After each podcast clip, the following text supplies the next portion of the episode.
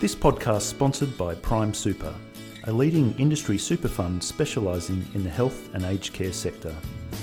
Go to primesuper.com.au to see what we can do for you. Hi, I'm Richard Garfield, Managing Editor at Aged Care Insight. While whistleblowing or dobbing in a manager or colleague in the workplace might seem at odds with Australian culture, that's the service a Melbourne based company, Your Call, has been providing for a range of prominent businesses over the last 15 years. In the current climate of the Royal Commission, updated standards, and continuing fallout from the Four Corners investigation into elder abuse, it's one that many aged care providers may find appealing. I caught up with General Manager Nathan Luker to find out how the service works and how it might apply in the aged care sector. Uh, thanks for joining us, Nathan. Um, can I start by uh, getting you to give us a quick example of how the, the process works from initial report uh, through to resolution? Yes, Richard, absolutely. It's definitely a good place to start.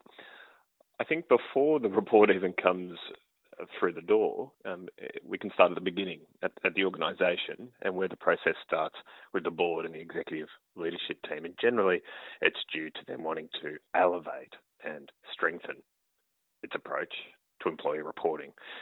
And this may be in response to legislative, regulatory, or as we're seeing, some Royal Commission requirements. It could be due to a recent occurrence um, or situation of misconduct. Uh, it could be due to poor employee trust or engagement scores, uh, or just, I guess, the general sense of wanting to cultivate a speak up culture. So it starts at the top, I guess, is what we're saying, uh, which is one of the precursors to reports actually uh, being raised. And that's both internally through an external pathway.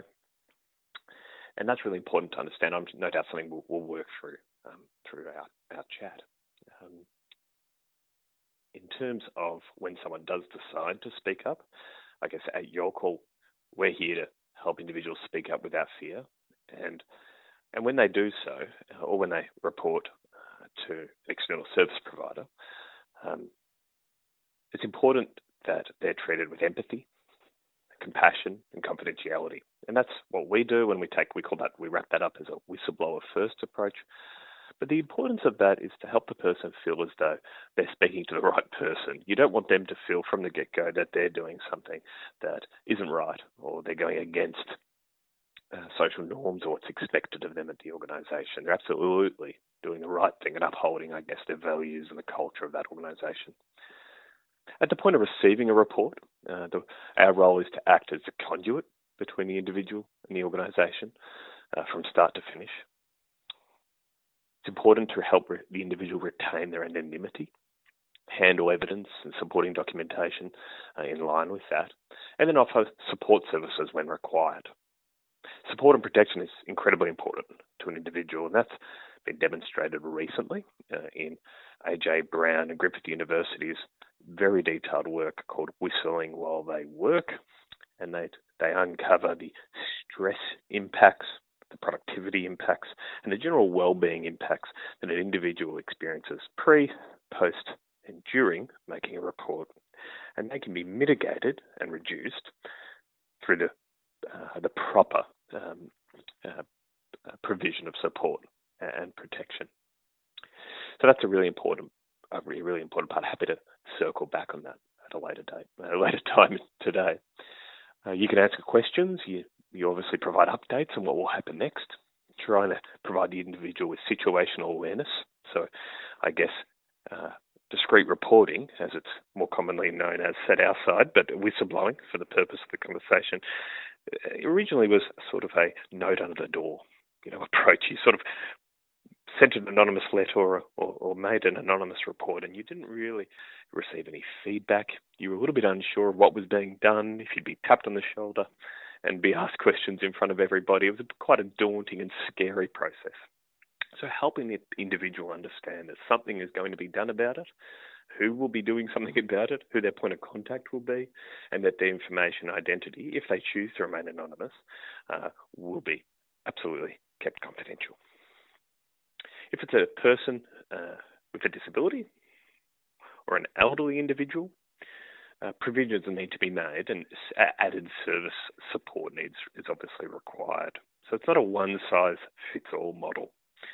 Um, and that uh, also comes right down to the gender, right down to the gender of the person taking the report uh, can be chosen, uh, to the pathway, uh, if a support person is required, etc. Uh, from there, and, and generally when it's relied on an external pathway, eh, things move incredibly quickly. So information is elevated to the appointed whistleblower officers. And when I say appointed, I mean at the organisation side. That's they're documented in the policy. They receive the information. Uh, at, at Your Call, we of course provide a 360 degree service, uh, so these officers can be circumvented if they need to be, uh, if they're allegedly involved or if there's a conflict of interest. But basically, the information is received, the person's protected, and the organisation is notified within a matter of hours. And then from there, the organisation follows you know, a range of steps, and they're generally documented in a accompanying, accompanying whistleblower procedure uh, or in an investigation plan, etc. well, they'll no doubt conduct a risk assessment. They'll review the information and then run a discrete, uh, discrete review to substantiate, partly substantiate or unsubstantiate the allegations. And it's really nice to frame this as an iceberg. So, generally, an individual is providing some, a tip off or some information around the tip of the iceberg. They might not have optics over the entire issue. There also might be some unknown unknowns there where they're not actually sure of the other connected scenarios to what they're saying. So it's really important that the officers at the organisation side are well trained, they have support, you know, like individuals like, like us, but also that they run a consistent and procedurally consistent investigation each time, even if the initial allegation is considered not to be whistleblowing by the black letter definition or seems to be a low level matter, as sort, sort of things we hear sometimes from time mm. to time. Um, it's important to assess every one of them. Mm. Um, and then from there onwards, the uh, whistleblowing service, if, if you choose to have an external pathway needs to remain impartial. So it's important they don't run the investigation for you or, or really provide any other services for you. So there's no conflict of interest. But it's then up to the organisation to act. Uh, and then lastly, importantly, uh, if um, in the unfortunate situation that victimisation is uh, is experienced, which we know through that same quoted research project earlier with Griffith University, it happens a, a heck of a lot. Um, both in terms of whistleblowing and general reporting. The Human Rights Commission did a recent workplace sexual harassment report where they found a very low number of people actually report sexual harassment. When they do, unfortunately, you know, over 20% uh, are victimised, ostracised, or ignored, labelled a troublemaker. So that's really important as well to focus on mitigating that threat. In terms of a resolution, that word is um, uh, sometimes a little bit different because um, each report needs to be assessed on its merits. So a resolution may be no further action if there is nothing further to act on. But the individual's definitely well informed. They have pathways to continue to provide information, answer questions, etc., throughout the process anonymously via us as we act as the conduit between the individual and the, and the organisation at all times. So we can help the, the individual uh, make decisions, inform them of what's happening. And if they're just not sure if something seems quite right, can let them know uh, uh, potentially that, that there are other circumstances at play that they're not aware of, etc. Mm. So it's quite quite uh, varied, I guess, based on the scenario. Mm. Okay. Um, in your experience, uh, are your existing clients taking up this service to uh, contain or mitigate problems before they become public, or to present themselves as, um, I guess, ethical corporate citizens with nothing to hide, or, or is it a bit of both? Yeah, yeah. I think it's a great question, and uh, it's a bit of both. Um, I think all organisations have the duty of care and want to ensure that their people feel safe, protected, and willing to speak up uh, without fear, basically. Um, the service definitely helps leaders and organisations lead through ambiguity and shine a torch potentially on blind spots. You know, we call that, it's all quite common, you know, the known unknown or the unknown unknowns at an organisation. Sometimes there's a disconnect between the leaders at the organisation at the top and the individuals working throughout the hierarchy. And a whistleblowing service, especially one with an external pathway, helps people with varying preferences um, uh, in terms of the way they report, and also helps uh, the leaders determine uh, and ensure that they're providing the ability for people to speak up before they speak out. And, that, and that's demonstrated in a range of reports that people generally try to exhaust um, all available pathways at the, their disposal before speaking out, for example, to the media, taking legal action, etc., going to a, a regulator, um, or they don't feel safe to do so, or they've done so and nothing's been done about it.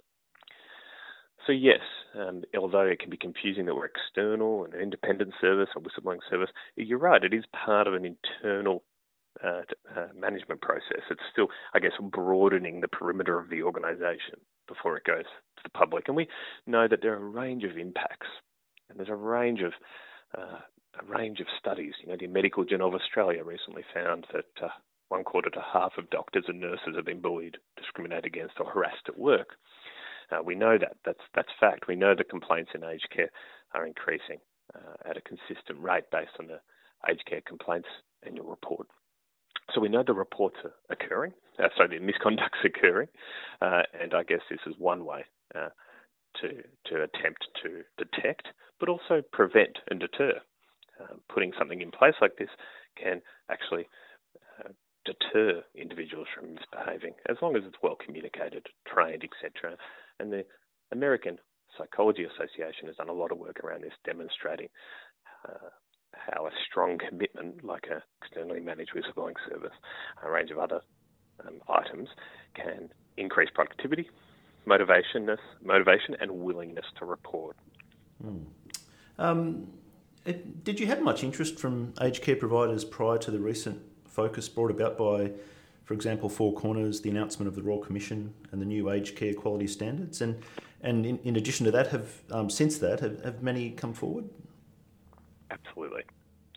It's a great question, and we we value the, uh, and welcome uh, the Royal Commission, um, as, as, I know many do in the industry. Um, no doubt there will be some uh, sad stories, but also growth, uh, as there is from most royal commissions. And we, and we actually absolutely did have an interest in aged care and healthcare in general.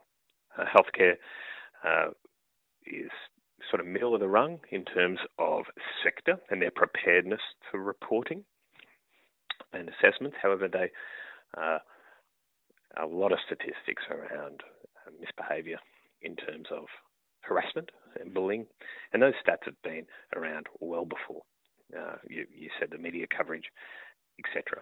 So we, we, we have. We've also been tracking, obviously, the reports that I referred to earlier in the Aged Care Complaints Commissioner and their annual report, which have been increasing. And also, we have an understanding around the problems that occur at organisations uh, with you know people people when they're when they're together, especially when there are people in need, etc., and they're geographically dispersed from head office, etc., they tend to cause issues and, and increase the risk. And this is both on the harassment side, on the service quality side, and also on the fraud side. The certified uh, fraud examiners have released a report in 2018 you know, estimating around 5% of annual revenue is lost to fraud. And that whistleblowing or tip offs the highest detection method I think it's up around 46% of frauds are detected via tip. And those those organisations that do have a, a, hotline, so to speak, or an external whistleblowing service experience frauds that are 50% smaller. So this uh, this these types of statistics are cross sector. Uh, so uh, I guess in the short answer is yes, yes, we did have an interest uh, beforehand. Uh, the I mean, it, it's arguable that the, the concept of whistleblowing or, or dobbing someone in is um, at odds with traditional Australian values. Um, have you have your clients found this to be much of a barrier to employees speaking up? Yeah, that's something we've we heard uh, quite a lot. We've been around for over 14 years, and our, I guess our our comment on that now is we feel as though that isn't so much the case these days uh, especially in surveys and longitudinal studies that we're running at organisations that are clients of ours, speaking with individuals. that dobbing culture isn't uh, as prevalent as, as it once was. And that's with a generational change, one. Two, I think moving uh, from speaking up the language, from moving from speaking up to discreet reporting, and then um, and one big part of our service is focusing on the development program um, and the quality of the program, and that sometimes involves creating separate brands.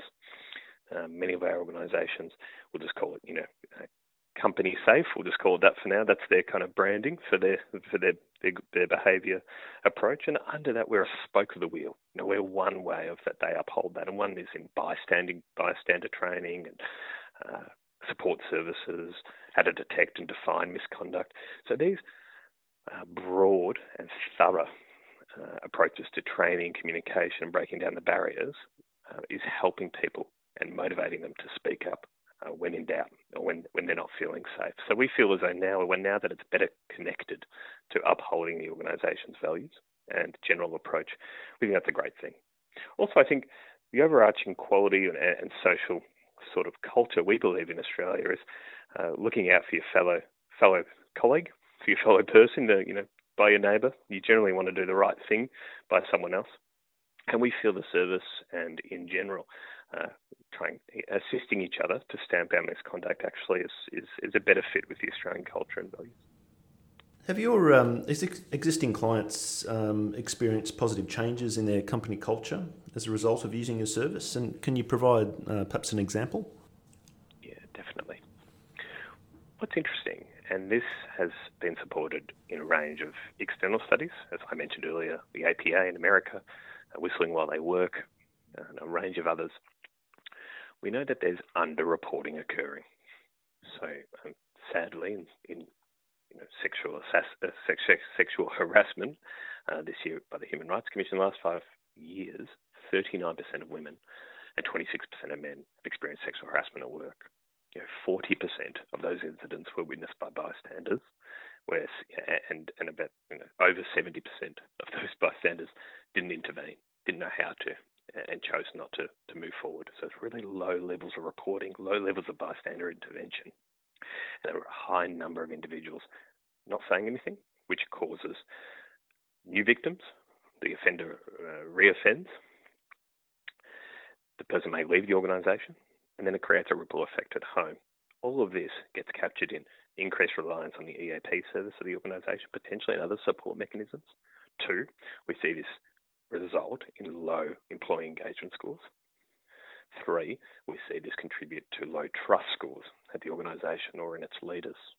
So understanding that, um, and that can also you know, manifest in other ways like higher stress claims, higher absenteeism, etc. But without getting into the weeds too much, understanding that landscape of measurement and the indicators at the organisation we can start assessing the pre state of the organisation before a whistleblowing program is introduced, and then how that evolves over time.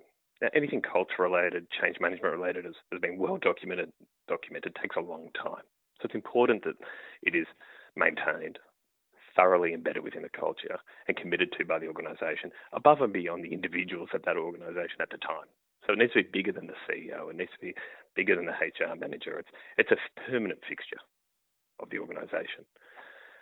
So from that, we see those markers that I mentioned, they increase over time, potentially, and it depends on the organisation. So retail shrinkage potentially um, may drop, absenteeism may drop, trust and the engagement scores may increase.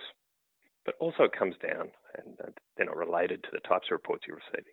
It then comes down to the types of reports you receive. So we received a report recently at a retail uh, client uh, are a, uh, a bit of uh, timesheet manipulation. And over the last decade, that has caused significant loss of a financial nature. Um, and that was quite a complex matter. Within that, there were 16 other breaches, and that relates back to the iceberg uh, consideration I mentioned uh, that occurred. So 16 breaches, one major incidence of, of uh, fraud. That's at one location. There's over 150 locations in the portfolio of this client. They ran a quick compliance and test and found at least seven potential threat areas at other locations. uh, and uh, went on to substantiate a, a, range of other issues. So what I'm getting at is it was all interlinked. The tip-off was about issue one. They didn't have full optics, as I mentioned, but then an entire snowball effect occurred where the organisation was illuminated with a range of procedural deficiencies.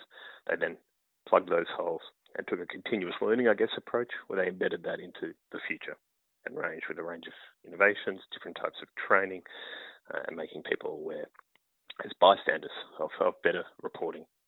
That's a lot of work. Uh, it's a, a, large finding, uh, and but it requires a, a, a thorough approach. You, it, writing a policy and putting it in place on the intranet isn't good enough, and it's going to yield poor results. So everything we're talking about today is demonstrating, you know, aligning with the employee life cycle and actively managing the whistleblowing process. That's when the best results are received, both as a deterrent and as in re- received reports. Okay, and uh, just to finish up, are there any particular issues or, or challenges in the aged care sector that um, that you feel your service is particularly adept at solving? Absolutely. I think one is jumping outside of the organisation's hierarchy. So, at organisations like an aged care provider, there are key of blockers. That might be the facility manager. I'm sure they're called, called different things. Uh, it could be the, the person on, on rounds leading that shift. It could be you could be a contractor in the kitchen and not exactly know who to report to, and maybe your organisation doesn't have the jurisdiction or the reporting pathway. So I guess what it does, in summary, is get a report in a very short time frame outside of the hierarchy into the hands of senior executives who have a role and responsibilities to act in accordance with their, their policies and procedures. Um, if they have an external service like Your Call, they're held to account. You know, they can't not act. You can't delete reports. You, you have an obligation to act, as, especially. So that's that's one layer of, uh, I guess, oversight and governance there. But it helps connect individuals of varying stakeholder groups at various locations to make reports of wrongdoing for the individuals at the, at the organisation who are in, charge to substantiate or, or, not unsubstantiate. That's that's one thing it does well, um, and we see that a lot in aged care. We're out on site, um, and there's OH&S breaches, there's compliance checks, a whole range of things that come through the service. And I guess having a really broad service lends itself to a broad type of reporting. Uh, second, it extends to the families of residents, customers, the name that you choose you choose for the beneficiaries of your service. It allows individuals who feel as though something's not quite right to bypass the individuals they have first contact with at the at the centre, the aged care centre or facility, to again follow that pathway. Now, not all of our clients have yet opened up our service to residents. Many have. That changes the dynamic of how you can communicate. It changes the dynamic of dynamic of the policy and procedure you need to put in place to handle that stakeholder group. So there are a range of other uh, items to consider there. We won't go into today, but it helps connect and involve the individuals uh, who are the beneficiaries of the service into the reporting process. And not to mention, it demonstrates strong positive commitment by the leaders of the organisation and, and the organisation as a whole that they're committed to the personal safety of their loved ones. Okay, uh, well, thank you very much for your time today, Nathan. Richard, thanks so much. It was an absolute privilege to, to chat on the podcast, and we really uh, thank you for making the time. Thank you.